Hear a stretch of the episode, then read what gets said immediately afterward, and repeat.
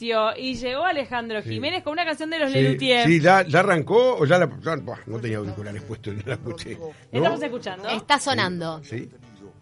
¿Está sonando? Suena. Tramposos, aprovechadores, devolver el oro.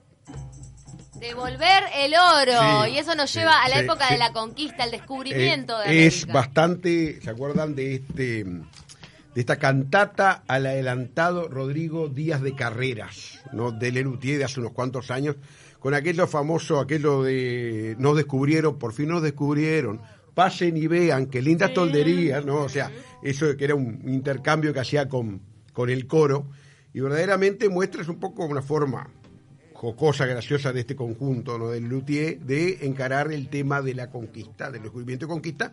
Y hoy vamos a hablar porque estamos en este mes de enero, en los 500 años de la llegada de Magallanes con su expedición a las costas uruguayas. Porque el viaje empezó antes, hay que aclarar que el viaje empieza en, en sí, empieza en agosto en Sevilla, luego tiene es el 10 de agosto, Ahí hay distintas versiones con respecto a la cantidad de hombres. Eran cinco naves, eso seguro. Algunos hablan de 265, 250, 235, 237. En ese entorno está la cantidad de, de- hombres que estaban allí en esas naves. Y vamos a ver que eh, vuelve solo una nave de las cinco, ¿no? que eh, partieron eh, en agosto desde Sevilla a Sanlúcar de Barrameda, en Cádiz, y eh, luego sí, el 20 de septiembre es la fecha oficial de partida de esos hombres que van a ir eh, luego a realizar lo que ellos no creían que podían hacer, casi tres años, la vuelta al mundo, primera vuelta al mundo. ¿Qué ¿no? condiciones estaban dadas en esa época para emprender ese tipo Sí. de viajes de los cuales no sabía si volvías? A nivel técnico, bueno, a nivel técnico No, estaba... también apoyo económico, ¿no? Sí, claro, pero a nivel técnico hay que tener en cuenta de que estaban la- las, las famosas carabelas, ¿no? Era una nave veloz, una nave realmente conduciva, o sea, había, eh, el combustible era el, era el viento, porque era una vela, y eh, un, un poco este era el- lo que venía después en el avance tecnológico de lo que habían sido las naves impulsadas a remo, ¿no? Las canoas. Las canoas y naves, o sea, Sí. eh, ¿se acuerdan esas fotos, por ejemplo, de los fenicios con varias filas de remeros? No, eso, eh, esa tracción a sangre que era, es sustituida por la tracción eólica, si, se- si hoy se dice, eh, hablando en términos modernos. ¿Y por qué se da esta situación? no? Nosotros hemos escuchado, hablamos alguna vez de Colón, ¿se acuerda de cómo se había dado, evidentemente, toda la situación de, de por qué se había dado aquello de la, de que la reina había vendido las joyas. Son, digo, versiones bastante infantiles y escolares, ¿no? Porque en definitiva, ¿qué pasaba en Europa en eh, hacia el siglo XIII? Digo, Europa había, venía en lo que se llamaba la Edad Media, la eh, Baja Edad Media, en donde ya empezaba a, verse los primeros eh, síntomas del renacimiento urbano. ¿no? En la Edad Media las ciudades habían decaído, la vida había pasado a ser más bien rural y muy católica, muy religiosa, y eh, en el siglo XIII empieza a surgir una clase que es muy importante para entender estos procesos históricos, que es la burguesía. Que eran ¿no? los empresarios. Claro, empresarios. Emprendedores. aquella- exactamente, aquella época. era noble. Eh, era O sea, noble. tenía sí, linaje- Tenía linaje, sí. Ah, no este, y eh, lo que sí es que, claro, pero eh, lo que se precisaba siempre, los que, o sea, los nobles pasaban muchas veces, como siempre pasa, creo que hasta ahora pasa, que tienen los títulos y no tenían, ¿no?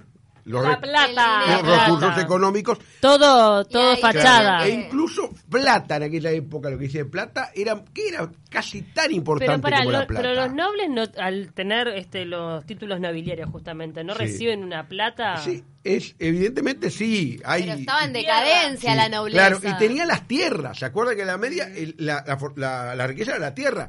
Y con el capitalismo, por la, la aparición de aquel capitalismo en el siglo XIII, ¿no?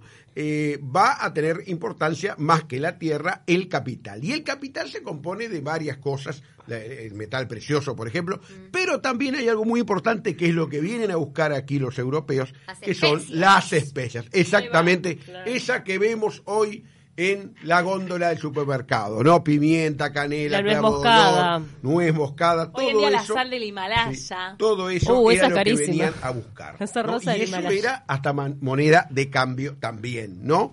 Mm. Digo, el, por ejemplo, ¿cómo se le conoce el sueldo nuestro hasta hoy? Salario. Viene de Sal. la sal, La sal. exactamente. Ah, mirá, no sabía ahí está. ahí. Y eh, en el siglo XIII se da el renacimiento del comercio, lo que dice Henri Pirén, que es un historiador, eh, la aparición de los préstamos y la aparición de los bancos. Algún día vamos a hablar específicamente de los bancos, ¿no? ¿Saben por qué se llaman bancos? ¿Por qué? Digo, a ver. Hoy ¿dónde- estamos muy para palabra. No, pero ¿dónde se realizaban las transacciones en las ciudades medievales que se llamaban burgos, precisamente? ¿Dónde se realizaban las transacciones? Los bancos de las plazas. En los bancos de las plazas. Porque Ah. muchas ciudades ap- aparecen en esta época, siglo XIII, a, eh, a propósito de la, la aparición de ferias en el los cruce de arbolitos caminos. en Argentina. Ahí está. Cruz, cruce de camino, eh, eh, una feria. Hay gente que se empieza a quedar permanente en ese lugar y ahí aparece lo que se llama Los bancos. eh, los bancos. Y un día un- uno de estos señores le dijo al, al bancario, se empezó a conocer, banquero mejor dicho, ¿no me cuidas la plata? Bueno, sí, te la cuido, pero te cobro, ¿no? Determinado dinero. ¿Y esto, eso que es? Un depósito. Y otro día otro dijo, bueno, fenómeno, me quedé sin plata, me robaron en, los- en el, en, el, en el camino. Me prestás. Te presto, préstamos. O sea, todas las eh, eh, operaciones que parecen obvias, ¿no? Aparecen y empiezan de esa manera tan informal en aquel momento, ¿no? Y esto tiene que ver también y va acompañado con lo que es, bueno, lo- los, los que recibían el dinero no solo eran los monarcas, también los papas. El Vaticano empieza, o sea, se empieza eh, la monarquía a constituir verdaderamente como eh, la, el- mejor dicho, el, el- el- el papado empieza a aparecer como como un- una fuerza también a nivel económico del clero.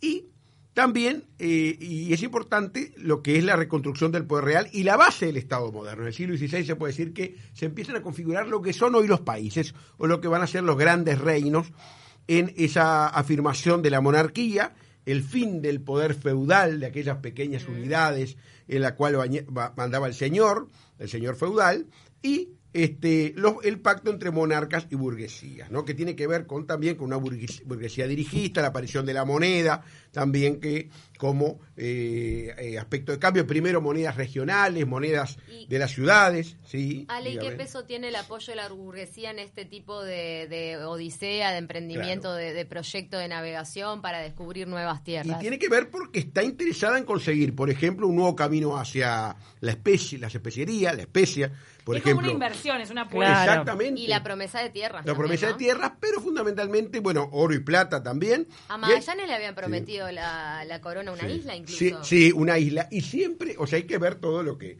¿Se la que quedó la promete, isla? ¿Qué isla? que- murió que- Magallanes, No, Magallanes la murió en el camino. Ahora vamos a hablar de eso.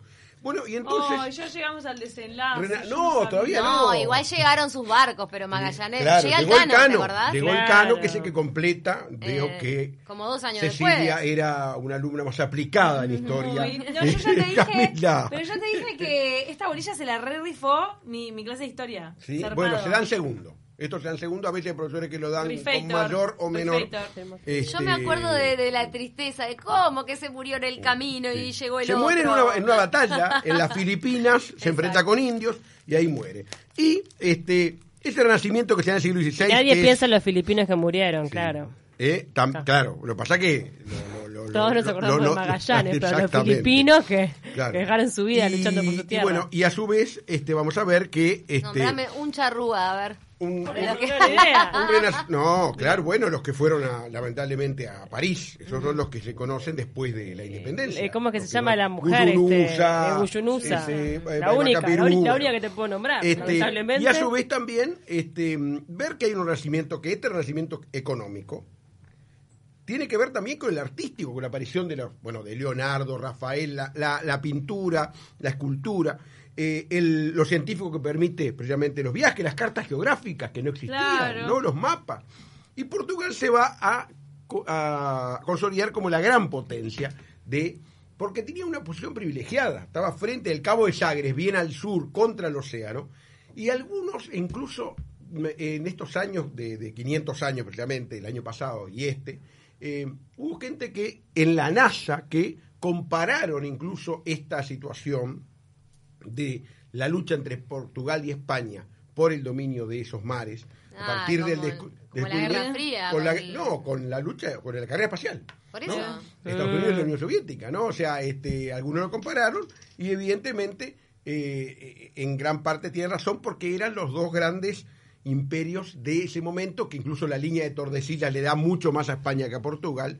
Bueno, Y- pero se traza cuando no se conocía la dimensión del continente. Exactamente, este, exactamente, todavía no se conoce. Algunos dicen, ah, pero le dieron más a España que a Portugal. No, no. No, no, en no su se- momento partieron al medio la tierra conocida, después se No- terminó siendo... no se Mar- conocía. Marco Polo también era portugués, No, otros portugueses. eh, era Ah. italiano Marco Polo, porque también había, bueno, eh, eh, también era italiano. Colón, era genovés, ¿no? O sea, y este pasaba muchas veces como, yo qué sé, como, vamos a, modernamente como el fútbol. Uno no le iba bien en su país a donde iba a jugar a otro país, ¿no? Iba a servir a otra corona. Magallanes Colón- Colón era portugués italiano. y Colón italiano. Y Ay, que yo me había olvidado. y la cono y no más que italiano genovés en aquella época Italia todavía no, Claro, no existía bueno esta revolución comercial este comercio internacional se da un comercio internacional ¿por qué es importante el viaje? porque saca el eje del comercio del Mediterráneo al Atlántico entonces eso es lo más importante que cambia el eje eco- que en su económico momento se llamaba Mar del Sur. Mar, Mar, Mar del Sur y este vamos el, el, el Mar del Sur era el Pacífico Pero ¿no? fue una inversión importante. No. ¿Cuánta gente participó? Eh, en este viaje en este viaje No, te digo los, los inversores, los burgueses. este, participaron Muchos. burgueses, sí, muchos que participaron porque financiándose el claro, viaje, metiendo plata. y Y para igual que hoy hubo Sí, problema para, claro. para conseguir fondos. claro. pero, Olivera te canta, Olivera te canta toda la bolilla, ¿eh? eh, Sacá, bolillera. los reyes Magallanes. tenían que avalar estas. ¿Por qué era importante la? Porque los reyes, los reyes eran los dueños de la tierra y eran los que avalaban. O sea, usted puede ir, sí. ¿Qué, qué me da? Título adelantado. ¿Qué quería decir adelantado? Quería decir que se adelantaban tierras a la cristiandad.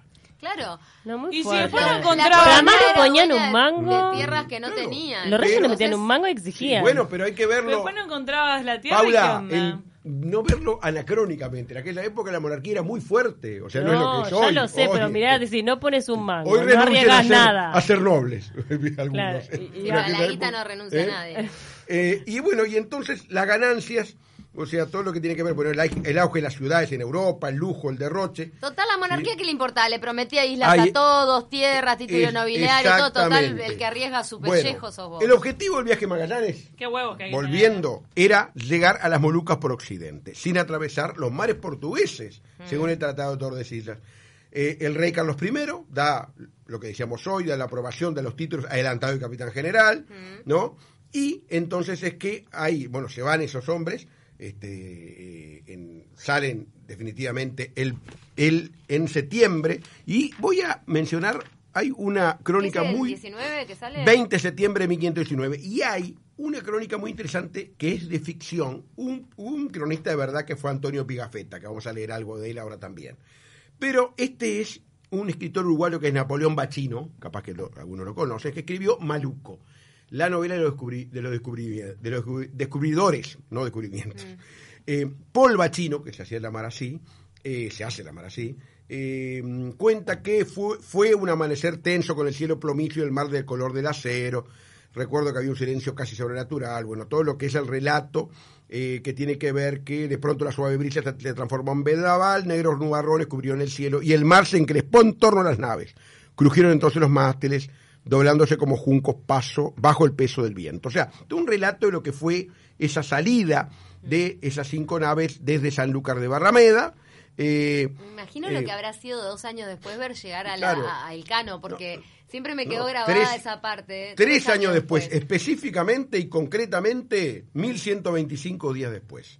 1125, ¿no fue en el 22 Sí, que llegó? que sí, llegó Elcano? claro, o sea, del 19 al más o menos en la misma época, en septiembre, Ahí va. de los 20. 265, 50, o sea, como se pueda digo, eh, evaluar de acuerdo a la fuente, solo llegaron 18.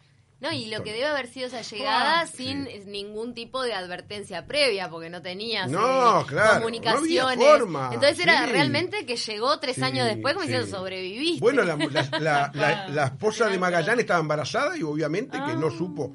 Este, el niño nació, después murió prematuramente. Él no se enteró de nada. Ay, qué horror. Era, claro, era, era imposible. Este, La comunicación en alta La mar. comunicación fueron. Eh, Eran súper arriesgados, osados sí, estos exploradores. Chao. 80.340 kilómetros y hay algunas, bueno, el viaje en sí, este, bueno, llegan en salen en septiembre, en diciembre a Río de Janeiro, ¿no? Ahí hay un motín, había motines porque de los cinco barcos muchas veces había capitanes que tenían ambiciones de poder y se amotinaban, Sí, ¿no? no, y también que llevaban presos, Sí, ¿no? eh, llevaban presos, en algunos casos hasta eran ajusticiados, eran juzgados en ese momento porque eran desertores, cuando alguien se levantaba contra el jefe de la expedición. Y en enero llegan, recorren Rocha, Maldonado, bueno, toda la costa de Montevideo, Colonia. En estos últimos días ha habido una serie de conferencias muy interesantes, por ejemplo, en Colonia, en Rocha, en Maldonado, sobre el pasaje de, de- de Magallanes y también de la expedición de Magallanes a la expedición le debemos el nombre porque en Francisco Albo, que fue uno de los 18 que volvió, eh, era uno de los hombres de esa expedición, ¿no? Dice Francisco Albo en un diario de viaje, dice, eh, hay una montaña hecha como un sombrero al cual le pusimos nombre Monte Vidi. Montevideo. Ah, o sea, mira. le debemos también, también se habla siempre de aquello Montevideo, también como nombre de la ciudad, o sea, la presencia de aquella expedición y el nombre de la expedición. Después, por supuesto, van bajando.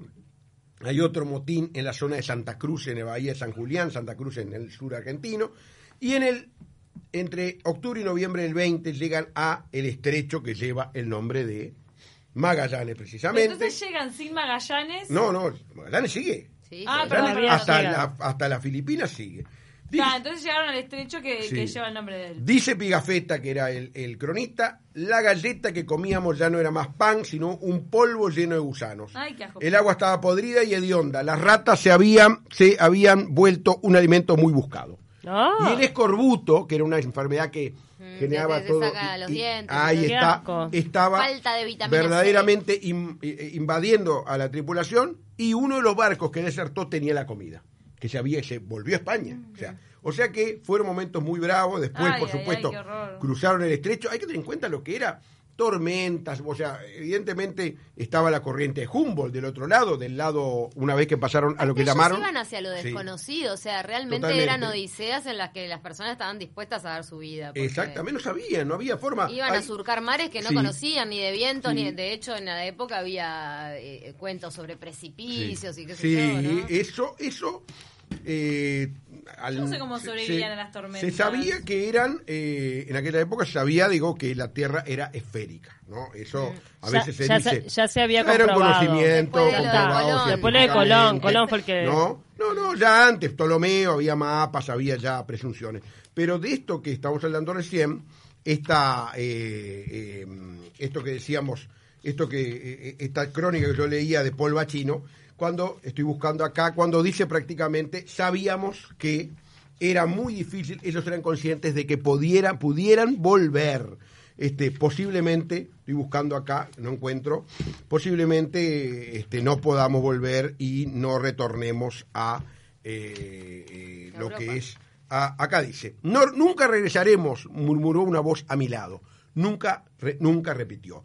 Esta novela de, de Paul Bachino es muy buena porque es la versión del viaje a cargo, una ficción, obviamente, a cargo de el bufón de la tripulación, el bufón ¿Había del viaje. bufón? Había un bufón Ay, puedo en la versión de Napoleón Bachino. ¿no? Él encuentra un documento acá en la Biblioteca Nacional, hace toda una crónica, que gana el premio Casa de las Américas. En, es de hace 30 años, del 90 aproximadamente, un uruguayo escribiendo sobre este viaje. Bueno, la muerte de Magallanes, que decíamos recién, que es de abril de 1521, y luego el cano que completa esa vuelta de, que- de la cual estamos hablando, llegando en septiembre de 1522, con la nave que se llama, o casualidad, Victoria. ¿no? O sea, es una el- victoria. El, el Cano logra salir y llegar. Llega, o sea, Claro, el logra Cano ven- es el, el único que logra la circunvalación. la circunvalación Y con porque la logra misma, terminar. ¿Con el mismo barco Eh, no, o un barco, de de los cinco, ¿no? Claro. Y luego, a su vez, de los 250, Qué aguante, menos, ¿eh? 18 sobrevivientes y 500 quintales de clavo de olor y otras especias, y madera de sándalo. O sea, algo de lo que buscaban después de cinco años, lograron traer a el continente americano. Eh, me Yo gustaría... estamos viendo Sí, acá un sí, recorte de diario que sí. trajo eh, Ale Jiménez que muestra la ruta del Cano y de Magallanes. Ahora, ¿dónde- ¿de dónde sacan el clavo de olor y, y esas especies Y especias? precisamente de esas, de esas regiones en donde iban las Molucas, por En ejemplo. Borneo, por ejemplo. Las Molucas es in- Indonesia actual. Ahí va. Allí era una, eh, un lugar donde se sabía que había eh, este, plantaciones Porque de acá en. América no. Cla- no, no, no. Eso lo tra- iban, el viaje era para eso, para traer precisamente y para abrir nuevas rutas. Recuerden que en aquel momento estaba la ruta de eh, pasar por Medio Oriente, estaba el Imperio Turco. Eso hay que acordarse de que precisamente determina precisamente el Imperio Otomano. Otomano. Ahí no Ahí pasan, está. no pasan. No por pueden eso pasar le y tiene que, bordean por eso navegar al oeste. Claro. Y por eso Colón se confunde y cree que llegó a, la- a la- a A la- las a las Indias y no, había llegado a América. Ahí quiero terminar con eh, este viaje. ¿Cuál es la enseñanza? Es el inicio de globa- de la globalización del intercambio comercial mundial, ese primer capitalismo mercantilismo, mercantilista, y luego, por supuesto, la aparición más adelante, siglo XVIII, con la revolución industrial del capitalismo industrial, y en el siglo XX, XIX-XX, el capitalismo financiero, que, que es quizás la etapa que estamos viviendo hoy en día. Al Stern, ingeniero de NASA, dijo, el viaje marcó un momento en la historia que transformó a la humanidad y por primera vez abrazó todo el planeta. O sea, el reconocimiento por parte de la NASA, nada más ni nada menos quien conquistó el espacio, Claro. de la importancia de este viaje que se llevó a cabo hace 500 años por estos héroes. Había que estar en, aquel, en, aquellos, en aquellas condiciones ¿no? Eh, de la vuelta al mundo. ¿No? Bueno, la verdad que es súper interesante este repaso. Muchísimas gracias, gracias. Ale Jiménez, No. por eh, rememorar esta primera Sí. circunvalación a la Tierra hecha por el hombre. Este, te esperamos con ansias el próximo Sí, vamos a hablar y empezar a hablar de lo que es ya la eh, cercano, ya vamos a entrar al mes previo de lo que es la llegada o el cambio de mando, ¿no? Estuvimos hablando con Malena recién, vamos a hacer algún programa acerca de un poco todo lo que es, el a partir de la moda, a partir de la historia, todo el tema de el cambio de mando, ¿no? Ya vamos a empezar a hablar del auto, los autos oficiales, bueno, lo que sea. Ay, los autos, todo lo que se usa. todo lo que Todos los rodea. simbolismos que rodean a la asunción de mando. Y a traer algún protagonista para hablar también acá. Le mandamos muchos saludos a Jesús Graña y a Florencia que se casan, ya tienen fecha en febrero, eligieron febrero para casarse. Y voy a aprovechar, eh, muchachas, si me permiten, mañana mi papá, Juan Ramón Jiménez, cumple 93 años. Qué divino. ¿Está? Wow. Te mandamos que, un beso. Papá, feliz cumpleaños te mandamos. Ese sí que tiene historias, ¿o no? Uh, 93, imagínate. Mucho Dios más que yo. No. ya mucho decir. Los dejamos con 970 Noticias y nos reencontramos mañana como siempre. Muchas gracias por estar ahí. Chau, que pasen chau. lindo.